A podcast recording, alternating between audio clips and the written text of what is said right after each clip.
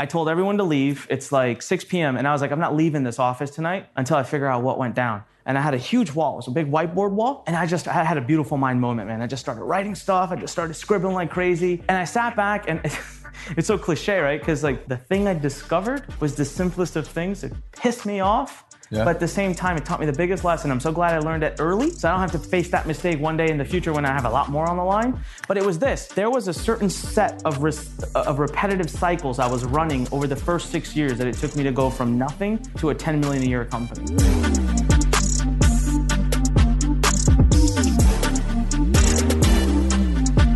Caught this dude. Caught him stealing my Lamborghini. You're never going to do that again, right?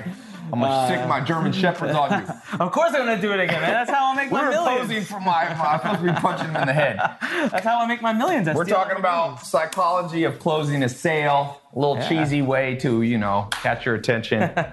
We got the Lamborghini here. And I asked... This is Anik. And he's a... A lot of you know him. He teaches, like, internet stuff and internet marketing. And I asked him, what's the best... sales headline that generated like the most money ever, and he said, what was it again? I stole this Lamborghini I stole to this make Lamborghini. This video. So he was here recording lessons for one of my programs, and I was like, dude, let's go out to the Aventador and let's talk psychology. Yeah. Psychology of closing a sale, a client. And so this is what you were working on. Before we get into that, let's do, I want to do a little like, um, little background on you, because not everybody yeah. knows. Like, what's the most, if you had to brag about yourself, like yeah. what's, or when people brag about you, what's the number one thing they would say? Shit, I don't know. Uh, know my stuff, one hundred fifty million in sales, but you know what? That's not it. So basically, there was a point in time in my life, right? So every entrepreneur, you see they kind of struggle, struggle, they make it, and then they're, they're, all the great stories have like that big fall too. Okay. So I was one point seven million in debt when I was twenty-six, twenty-seven How'd years old. How'd you get one million in debt? Dude, so, okay, so I started to build my company, right? I'm doing everything great. I didn't do all of this. I didn't buy the toys, not back then. That's not how I fell into debt. I just started investing into my business, okay, but unwisely. Because I was okay. young. I was the first time being an entrepreneur, first time C E O. Okay. two thousand eight happens, market crashes, right? Okay. So most people should start to adjust. My expenses keep going up. I think the way to solve How problems... How much were your monthly expenses? Oh, I was six, seven hundred grand a month. Six, seven hundred thousand a month yeah. business. What was Burn that? Rate. Salary, marketing? Salary, payroll. Marketing, office space, you name it. I mean, it was just the operations of everything. We had three offices worldwide, ninety-six employees. What were you selling? We were, we were selling courses. Educational you know? Stuff. Yeah, yeah. By but, the way, here, do a to... quick spin. Some of you are asking about the car. We'll see if we can just spin this. I got the, for those of you who like, this is the Roadster, the Aventador Roadster. I got a couple cars outside. This is the Dawn convertible. This is convertible too. I like convertibles now. This is the four five eight Ferrari. And this is the other, another Rolls Royce. That's called the Ghost. That one's custom built. Outside, I got a couple more. I got a, um, another Lamborghini and a Maserati for those of you who like that. Anyway, so let's go back to your story. Yeah, I just saw so, so you're burning through seven hundred thousand dollars. Yeah. And how much were you making at that point? Like, what was the burn rate? So when when we were doing our good, re- like we were, I was making a couple hundred grand a month, right? I okay. was doing good. The thing though is that you the were burn netting rate, a hundred, yeah, couple hundred, hundred grand a month. I was, okay. I was netting at the age of like twenty-four, twenty-five, twenty-six. Okay. So the real problem came is that the major burn rate was for this idea that was completely unsubstantiated, unthought through. Because I thought, what an entrepreneur takes risk, take risks, right? right? Just go out and do something big. I wanted to build the next like. billion dollar company. So I'm just doing stuff. And every time I hit a problem, I thought the solution is hire more people, pay more money, you know, figure it out. Well, that was all well and good while the economy was good because the money right. was coming in. Then two thousand eight happens, doesn't impact the industry. We're still good. Our money's still coming in. So I get more arrogant. I get my ego gets bigger. two thousand nine comes in.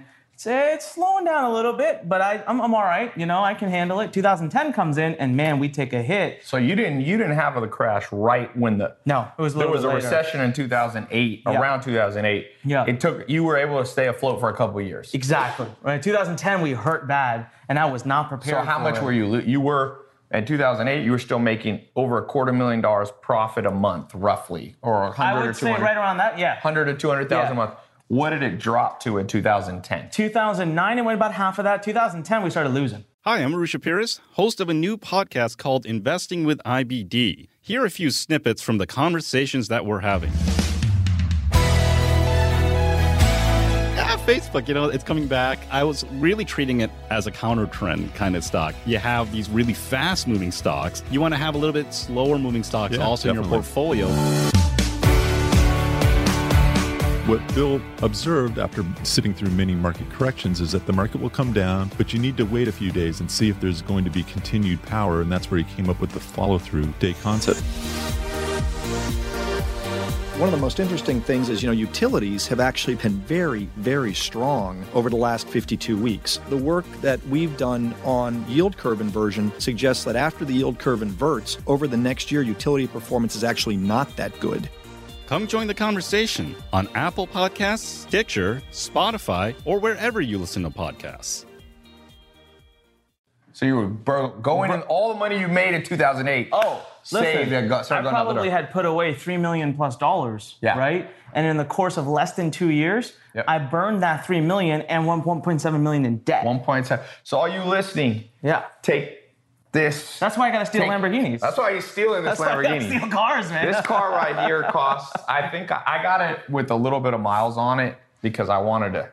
I couldn't find a, a Roadster, so this one has. I think it was like four hundred and fifty-five thousand dollars or something like that. So, somebody said the Spanda man said, "What exactly was his business? He was te- he had an online education. Yeah, uh, yeah, uh, you know, business personal development, business." Traffic generation. It was a publishing company. Publishing company. We still are today. We we revived it, but they're the right way. Someone said, uh, how much do you value introspection? How much did it hurt? Somebody said to lose that much. How how much did it hurt? Well, what was the emotions from going, I'm making two hundred thousand dollars a month in my twenties to you saying, I'm one point seven million dollars. Did you ever wake up and go... Dude, I, I think I made a big mistake. I nearly killed myself. I was, really? Uh, oh, yeah. I was in the hospital every few months. Was uh, it just really, stress? Stress, yeah. It destroyed me. I turned to alcohol. I, okay. I mean, literally. Okay, you know, you watch movies, right? And you have those moments where someone's sitting in the corner. They got a paper bag, scotch bottle, right. in a motel in the corner. It's right. storming outside. It's raining. It's under. I've, I've actually had that. Like, I was yeah. in Goa, India. Okay. And I would disappear for a week or two weeks at a time because why am I going to be around? My C F O and all the people on my team, every call I'm getting, every email I'm getting is, we like, need seventy grand. We need oh, one hundred like grand. Debtor. We need fifty yeah. grand, you know? So I, co- I would come to a point where I just disappear. Yeah. I literally just disappear. And so it nearly destroyed. It hurt all my relationships, burned yeah. everything through. I tasted failure, right? So everyone, I, there was a period of time, I'm young, I'm everyone around me is like, man, look at him. He's got everything. And then all of a sudden, I don't have everything. So fair weather friends, did they disappear? Did you lose some friends? I lost a lot of friends, but I also gained a lot of friends, right. to be very honest with you. There's a lot of people who stood by me, who stood up for me. You know, I have a very close friend who's like my little brother who literally drained his entire bank account. Give me one hundred fifty grand. Bam. So that also, no you can tell in those times, like who your real friends yeah, are. Yeah, absolutely. So, I mean, it nearly killed and destroyed. I can laugh about it now, but at that time, but yeah, introspection is huge because I actually, there was a moment, I had to figure out what, I, it was okay that I was in that situation for me, but what yeah. wasn't okay is I didn't know why. Right. I needed to know what the heck happened. Yeah. So what I did is, the, this is the last day, I've literally shutting down my last office, five thousand square foot, beautiful office. I literally picked every piece of furniture. Where were your offices? It was in, I had one in Gaithersburg, two in India. Well, Gaithersburg, Maryland. Like, like He's from, right he's from Maryland. Maryland. Yeah. Somebody was asking, are you originally from India? I am originally from India. So Absolutely. You're Goa, India, you had two offices there. No, at Mumbai. I had one in oh, Mumbai, Mumbai and yeah. one in Hyderabad. Goa is just like I've a party I've been to Hyderabad place. Before. Yeah, okay. So I had and one Mumbai, over there. Yeah. yeah. And, you and speak Mumbai. Telugu? I I do not. I'm actually Punjabi, so I'm from north part of India. Okay, you're from north, yeah. yeah. I don't know why. I'm all, I was all over the map. But um, so basically, you know, I had this moment. This is like an actual thing that happens. I'm, I'm, sit, I'm sitting there. We've emptied out the whole office. Everything is out of there. I'm supposed to drop the keys under the door for the landlord that night. I told everyone to leave. It's like six p.m. And I was like, I'm not leaving this office tonight until I figure out what went down. And I had a huge wall. It was a big whiteboard wall. And I just, I had a beautiful mind moment, man. I just started writing stuff. I just started scribbling like crazy. And I sat back and it's so cliche, right? Because like the, the thing I discovered was the simplest of things. It pissed me off. Yeah. But at the same time, it taught me the biggest lesson. I'm so glad I learned it early. Yeah. So I don't have to face that mistake one day in the future when I have a lot more on the line. But it was this. there was a certain set of re- of repetitive cycles I was running over the first six years that it took me to go from nothing to a ten million a year company. Okay. It was a simple system. I would do it over and over again. I was relying on that relationship. So these building. were negative things. These cycles. are good things. These, oh, are, these good are good things. cycles. These, these are because these you're are saying. Cycles. Let's write some of these out because yeah. we're going to talk a little bit about psychology for those of yeah. you who are entrepreneurs. But we're always also going to talk about just life. It's twenty eighteen. Mm-hmm. People are like making New Year's resolutions. One of the things, my favorite quotes I posted on Twitter from Charlie Munger was, the recipe, the formula for misery is only learning from your own experience and not learning from other people's experience. Yeah. You only learn from mistakes, Warren Buffett says, but they don't always have to be your own.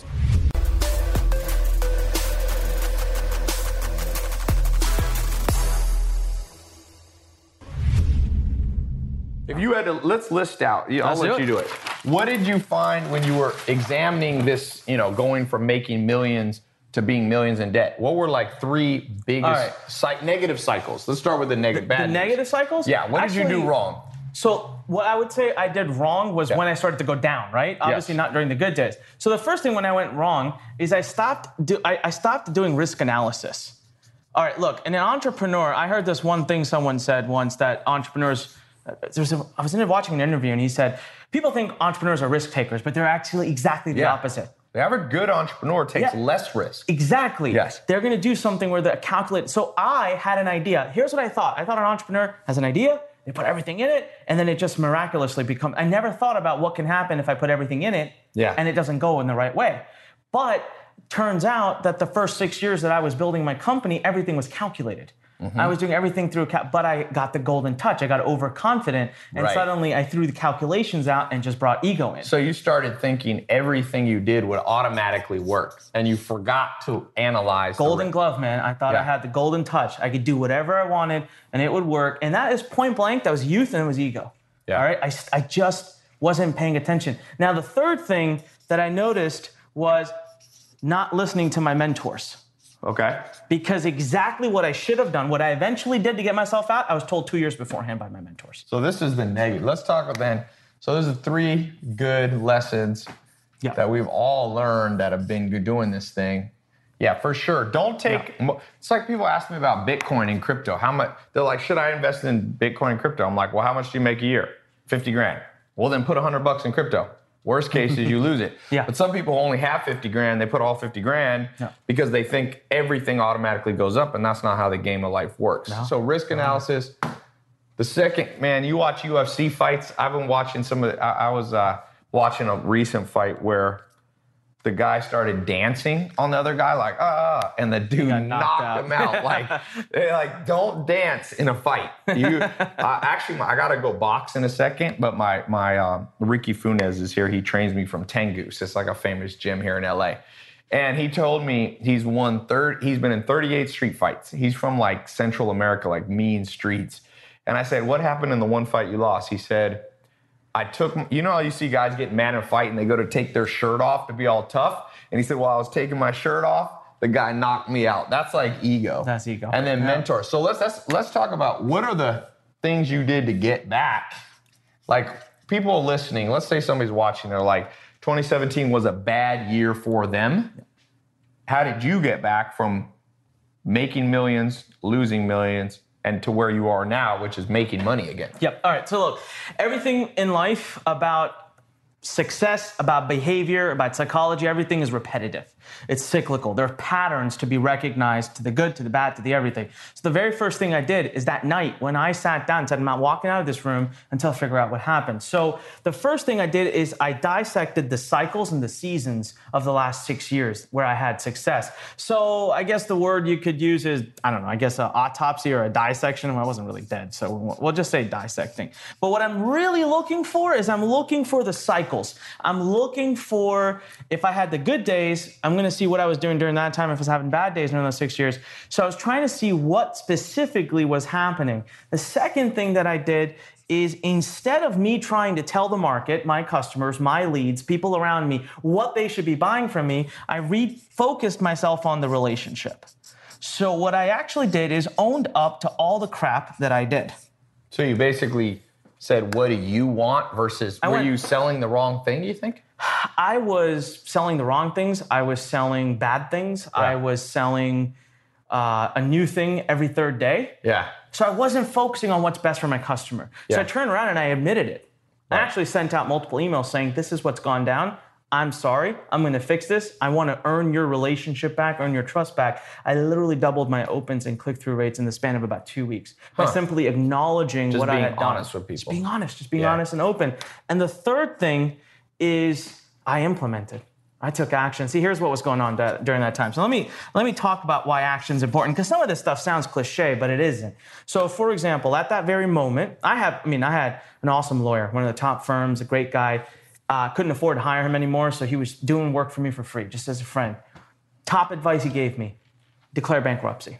Mm-hmm. You need to declare bankruptcy. one point seven million dollars in debt. What are you gonna, where are you gonna come up with that overnight? Now, here's the thing, though, right? I owed my parents. My parents mortgaged their whole home for me, okay?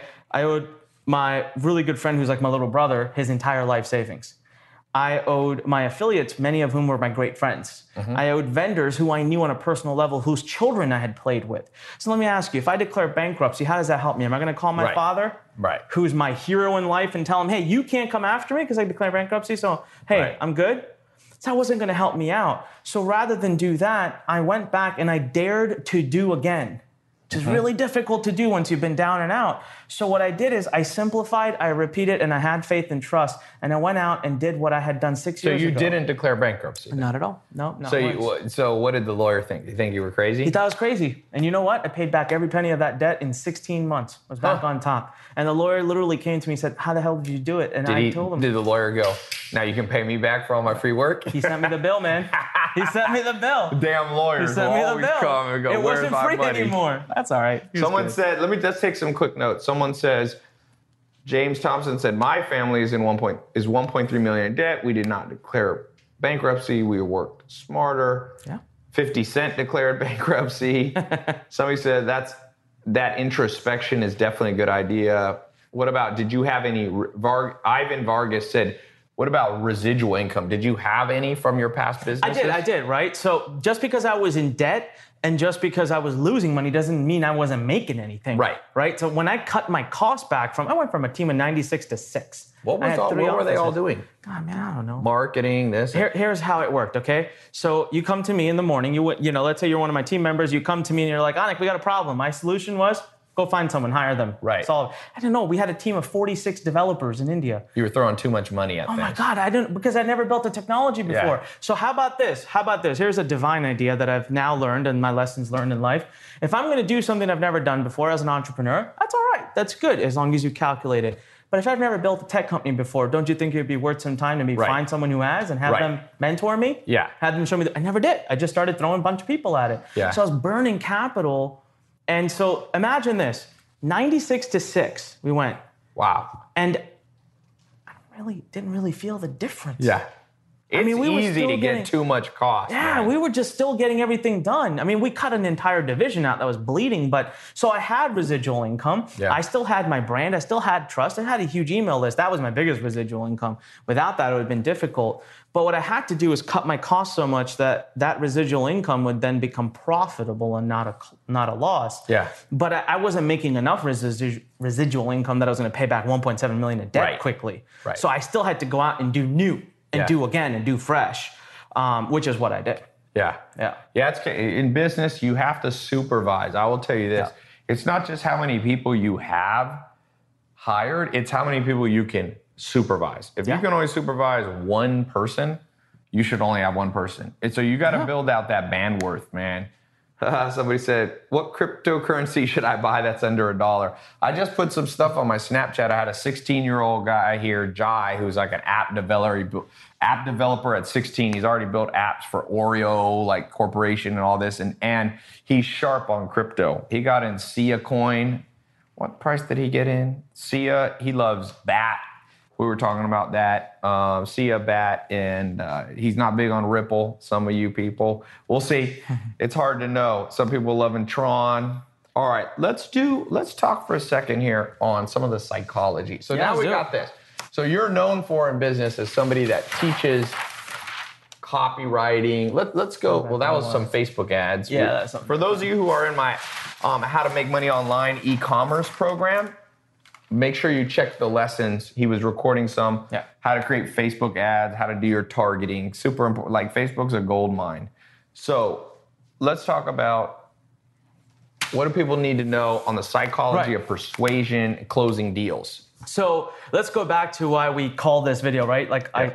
I um, I stole this Lamborghini to make this video for you. That was the title of an ad I've done that's gotten well over twenty, twenty-two million views now.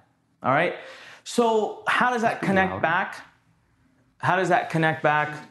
Oh, she's listening. No, keep talking. All right. I was going to say we got technical errors. All right. So how does that connect back to closing a sale, getting a sale, and psychology of closing? So I got a five-step formula. Listen, I don't care if you're selling a little trinket, like a pen on a on an e-com store, if you're selling consulting, like your social media agency, or if you're selling, that doesn't really matter, a course on the internet, or even if you're on the phone pitching someone, or if you're selling life insurance. This five-step formula has worked all the way through. So we'll reverse engineer, even in ads, by the way, not just in like copywriting for, um, you know, like a webinar or a sales pitch page, even as, as simple as an ad. So, and even like getting a job. Or people yeah. that are trying to convince somebody to marry them. Yeah. Well, those are all sales.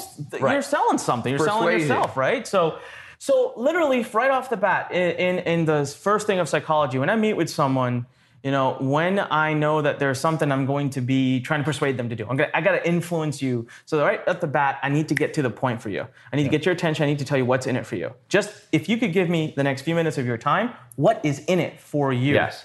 What am I doing there? So I'm actually trying to get your interest. Now, there's a couple of ways I can do it. So in an ad, if I don't I don't want to go right off the bat, sometimes ads that are like, I'm going to teach you how to do this, this, this, right. that's boring because it's done, it's seen, which is why I put the Lambo in it. Right. So in this little video that I made that's been seen millions of times, many of you have probably seen it, it's literally a little skit. My friend's sitting there, it's completely obviously made up. He's sitting there and you see him kind of typing away. He says something and I quickly grab his key and I just slide away. And the next shot, you have a beautiful white Lamborghini.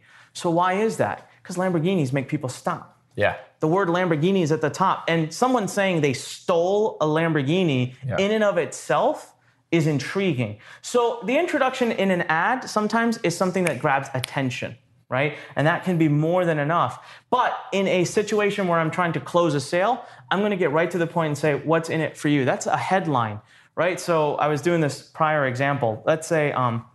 I go to pages all the time. And so let's say I go to a page and it says, best social media agency in Los Angeles. Mm-hmm. All right, that's common. You'll see people and they'll be so damn proud of that.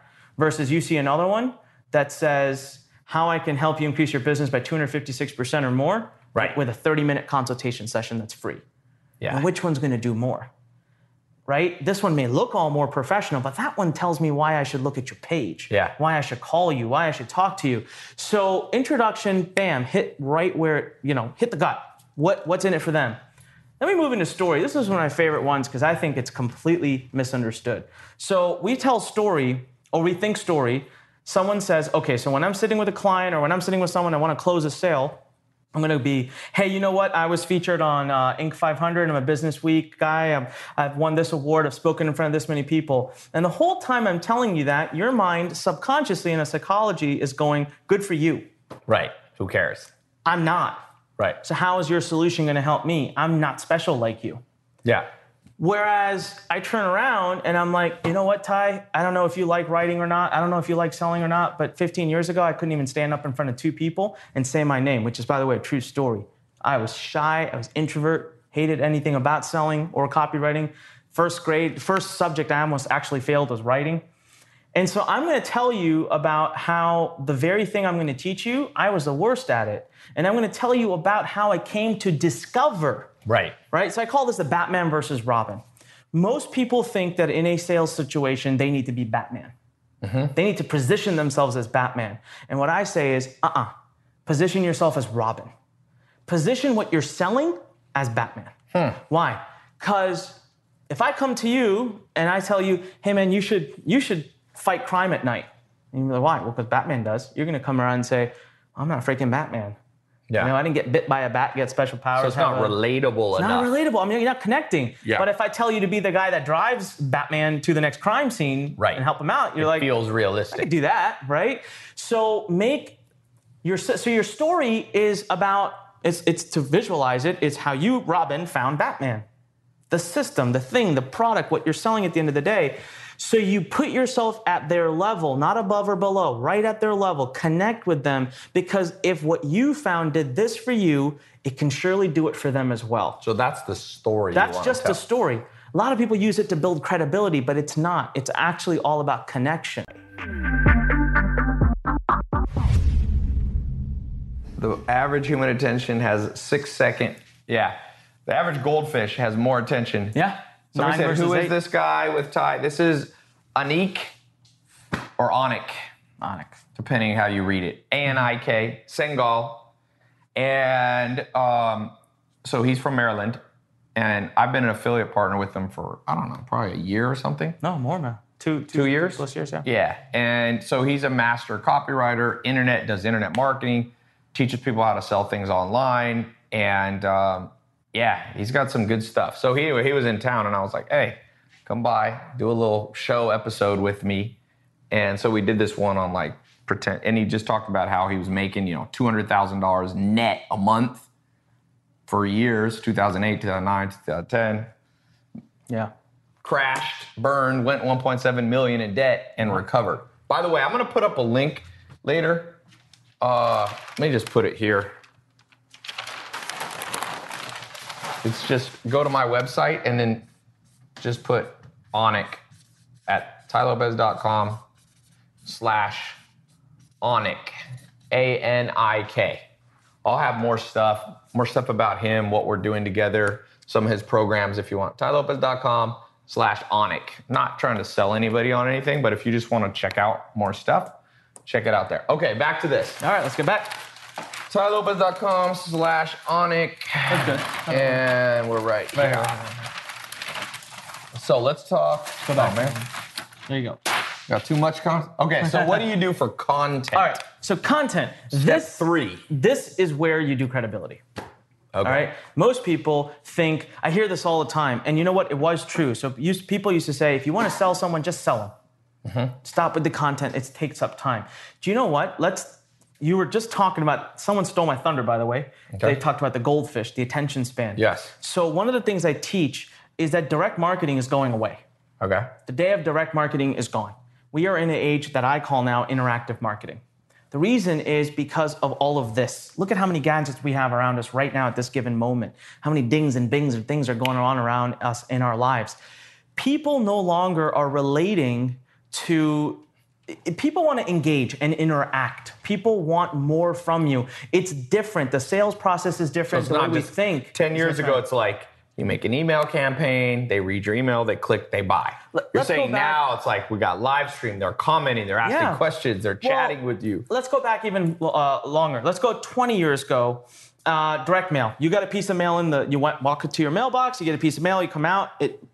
multiple multiple page sales letter, you're reading, you're reading, you're reading at the end, and you're excited, and it sounds like, oh, let's say cryptocurrency was twenty years ago, and you're like, wow, this sounds amazing, I want this, I want this, you know, I want this new financial uh, newsletter. And at the end, it's like, hey, if you want this, call us at this number and get it. And you're like, all right, yeah. What else are you gonna do? Right. You're not gonna run to Google, you're not gonna run to Facebook, you're not gonna ping message and check Snapchat and Instagram and Facebook, so you're just gonna buy that thing. Yeah. Today, you're gonna say, all right, we're gonna go to Google, you're gonna type in this, and bam, the noise begins. Yeah. Everyone's coming at you. Well, I always ask this question. If you're at a restaurant and you have, you have two people in, uh, next to you, you have a stranger and you have a friend, and you have one hundred dollars, and someone said, you can give it to your friend or you can give it to the stranger. Who are you more likely to give the one hundred dollars to? Probably your friend. So the same situation here. Why is that friend your friend? They're your friend because you've shared experiences with them. They've told you about their life. You know about them. You know who they are. You're connected to them. You understand them. So it's almost a fan base that you're yes. building. So with content, you're delivering value, building reciprocity, showing someone you know your stuff. Yeah. So when it's time for them to put money out, it's risk-free for them. They're like, you know what, man, Ty knows social media. I know he knows social media because he spent the last month teaching it to me. So if I want to learn social media, I'm going to go to Tai. I'm not going to look around. I don't need to look around, yeah. right? So in content, there's two things I love to do, two concepts I always teach. Actually, there's more than two, but we'll get through a couple of them. First and foremost, content can quickly get very overwhelming. So content can turn evil too in yeah. a sales pitch. It can literally derail people unless you keep it like this, linear. And very, very easy to understand. So when I was doing this video, I drew this. This was a diagram. I, I literally say either keep your content linear, like as a list, or draw a diagram. Because mm-hmm. people can pro- people are visual. Most people are visual, yes. and people can process things quickly.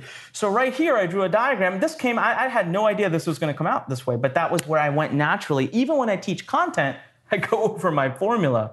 So now what I'm doing is I'm delivering value. And you know how I'm building credibility in your mind is not by telling you how awesome I am or how many awards I've won, but it's by actually teaching you stuff that makes you go, crap, wow.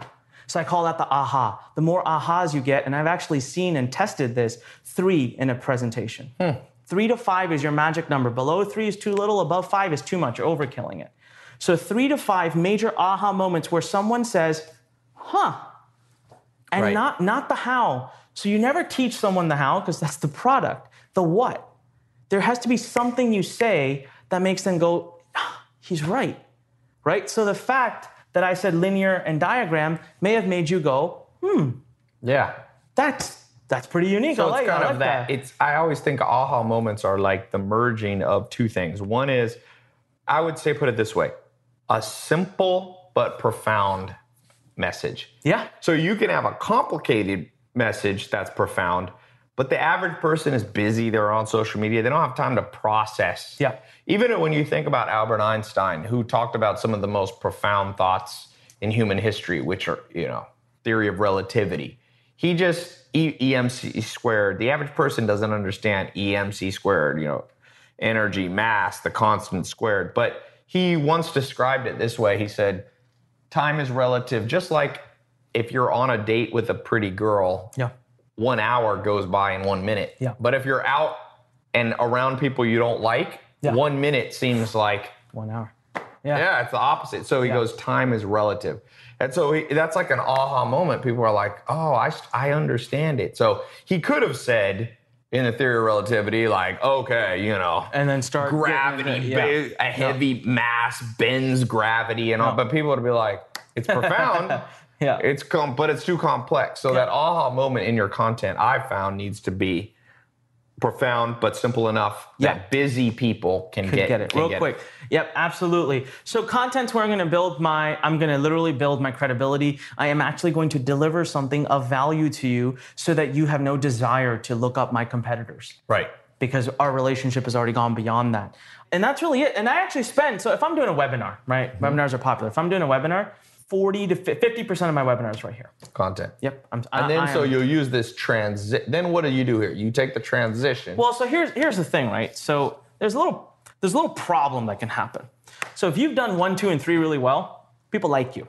Yeah. You're you're a likable guy, and so you're kind of like their buddy and you're their friend. So I always give this example of like you call your friend and you're like, hey, meet me at the bar in half an hour. Let's have a drink. And he's like, yeah, sure. I'll meet you at the bar.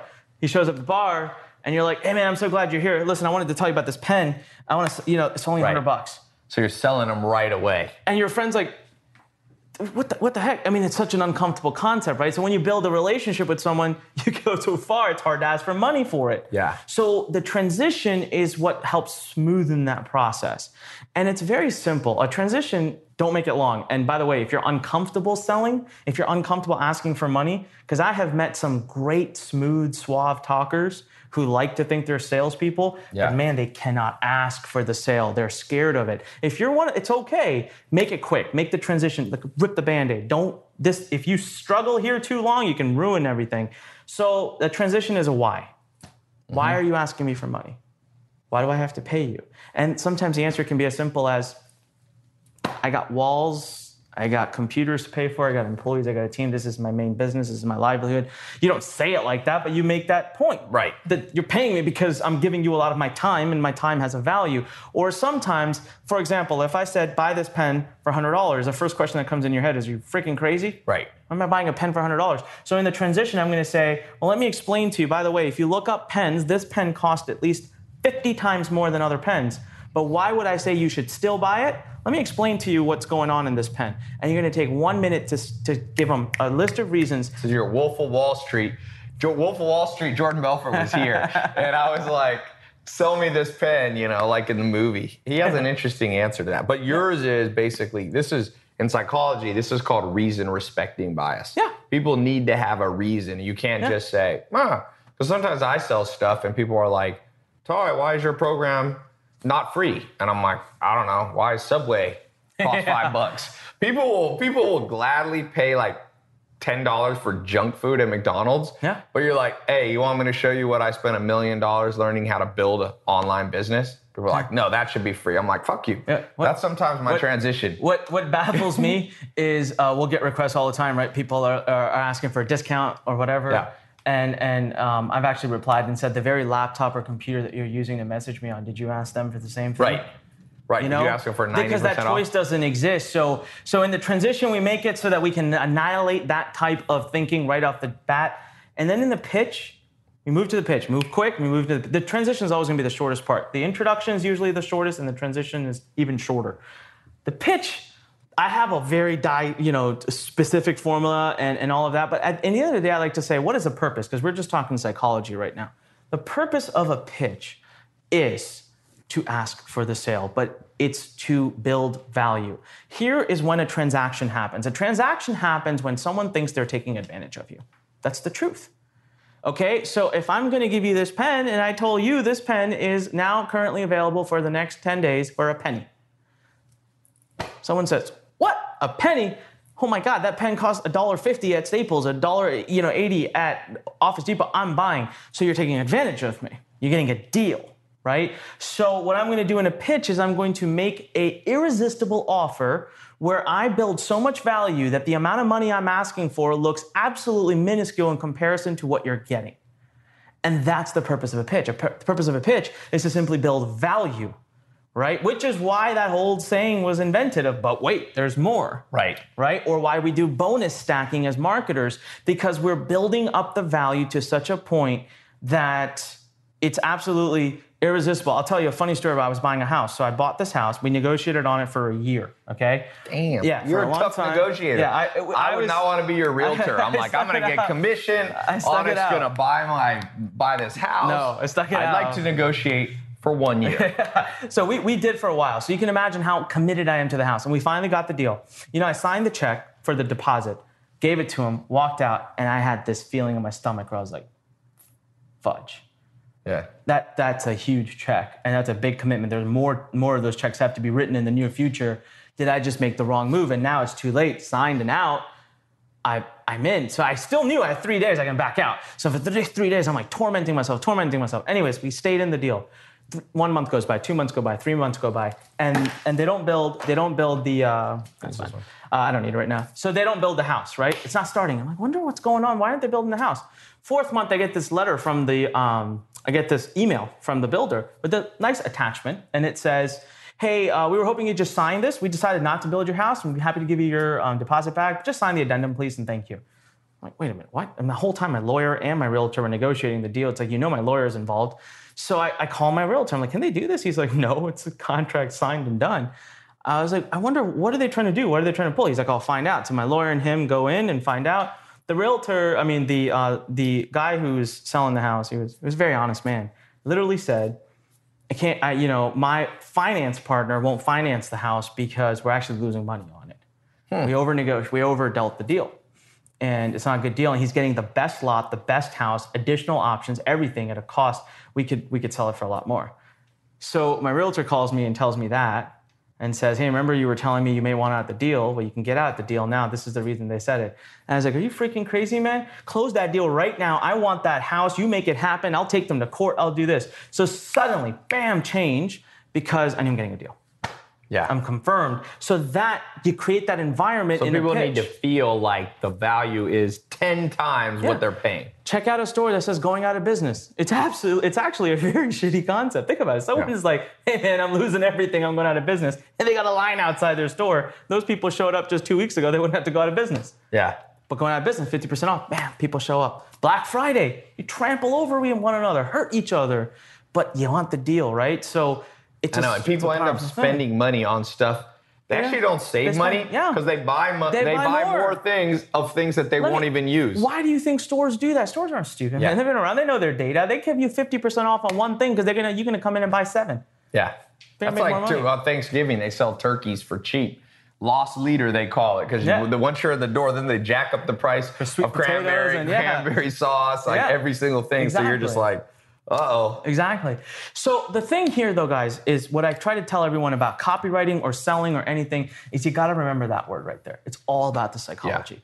Yeah. It, everyone, everyone who comes to learn copywriting from me, every single person wants will always ask me, what are the trigger words? What are the words I should use? And I literally say to them, I have no freaking clue. I am probably one of the worst writers you'll ever meet, but I can sell all day long because I understand the formula of the psychology, I understand the decision-making process of getting from here to here, and has nothing to do it's with the words. It's more of a sequence than yeah. a specific word. It's a journey.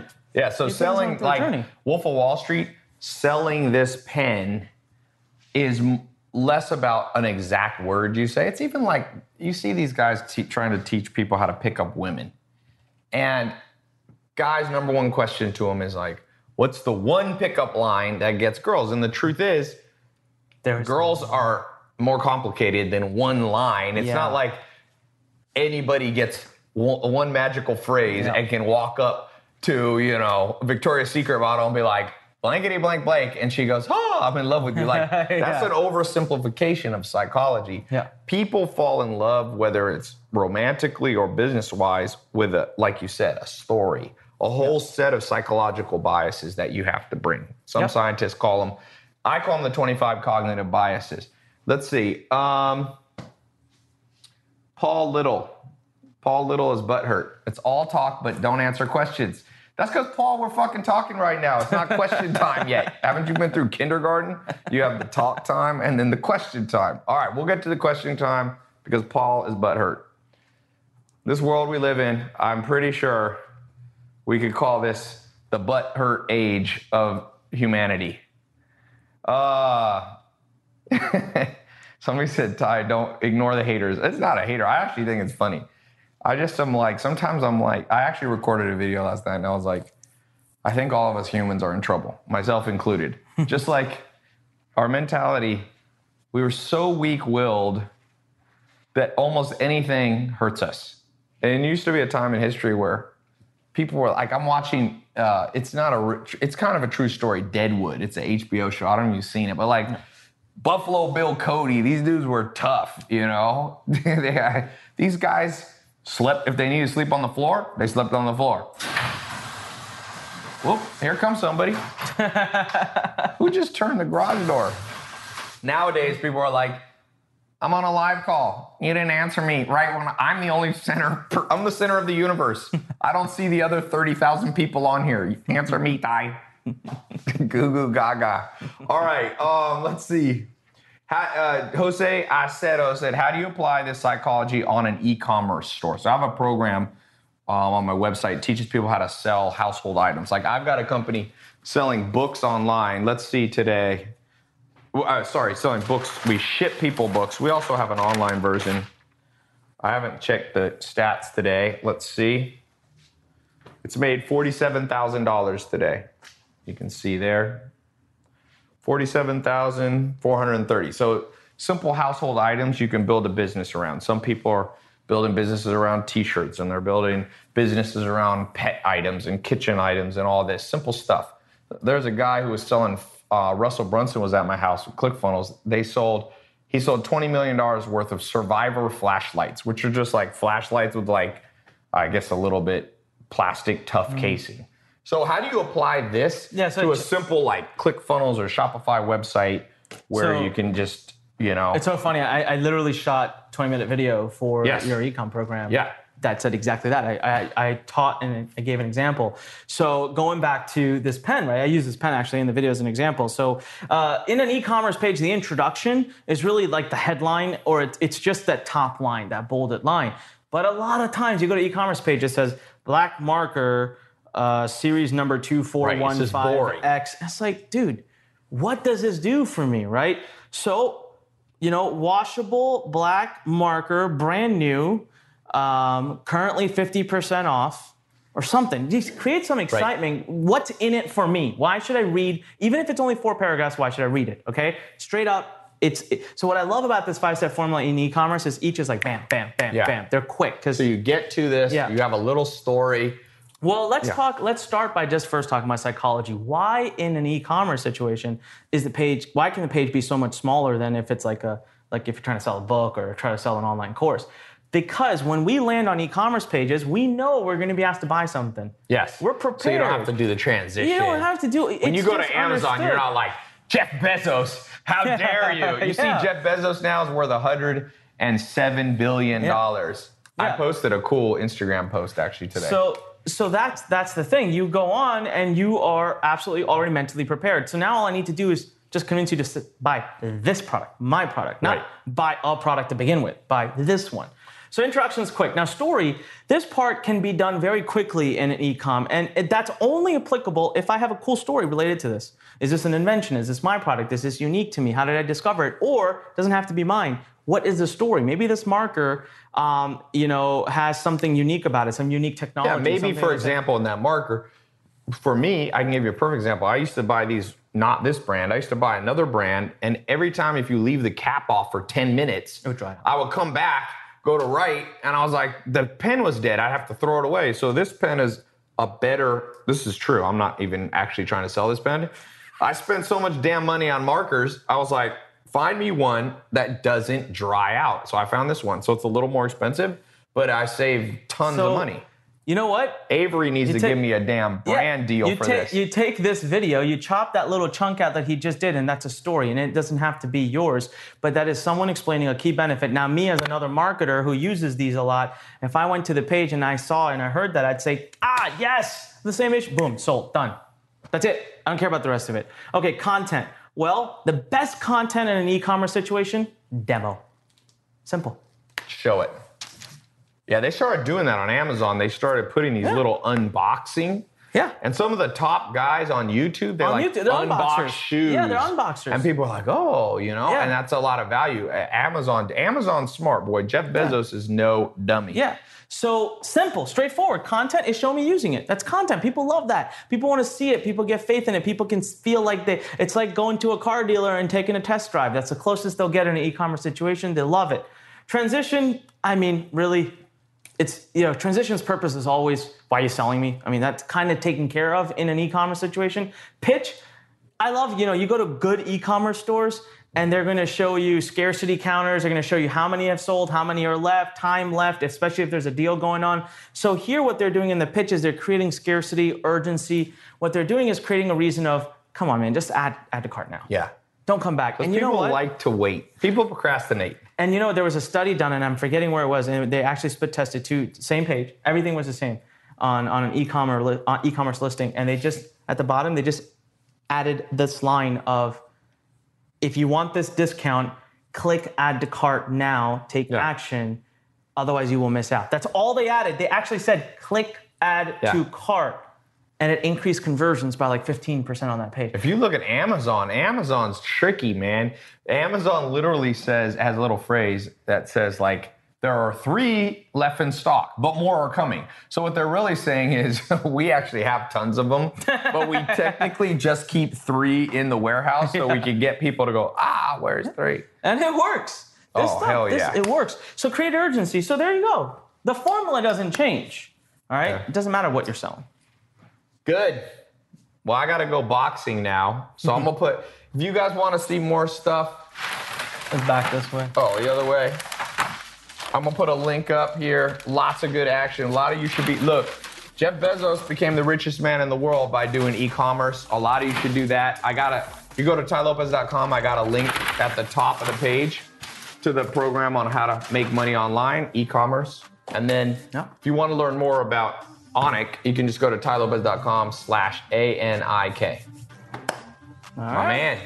Thank All right, you. Man, my pleasure. Thanks for having me. He didn't me. steal a Lambo. Look, it's still here. Um, you so, got to go boxing now, right? I got to go box. That button right there opens the garage, so I'm good. You going to run out the other way? I, I could take this car out. This. Someone said, is Bitcoin or biotech better to invest in? Man, everybody uh, just wants Bitcoin, Bitcoin, Bitcoin. That's a tough question. That's a question for another another conversation. All right. All right. Boom, we're out.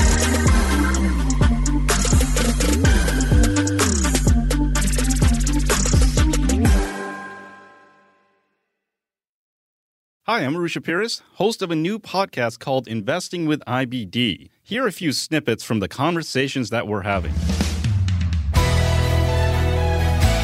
Ah, Facebook, you know, it's coming back. I was really treating it as a counter-trend kind of stock. You have these really fast-moving stocks. You want to have a little bit slower-moving stocks yeah, also definitely. in your portfolio.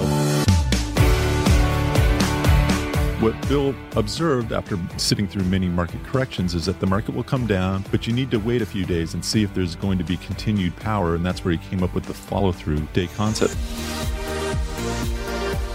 One of the most interesting things is, you know, utilities have actually been very, very strong over the last fifty-two weeks. The work that we've done on yield curve inversion suggests that after the yield curve inverts, over the next year, utility performance is actually not that good. Come join the conversation on Apple Podcasts, Stitcher, Spotify, or wherever you listen to podcasts.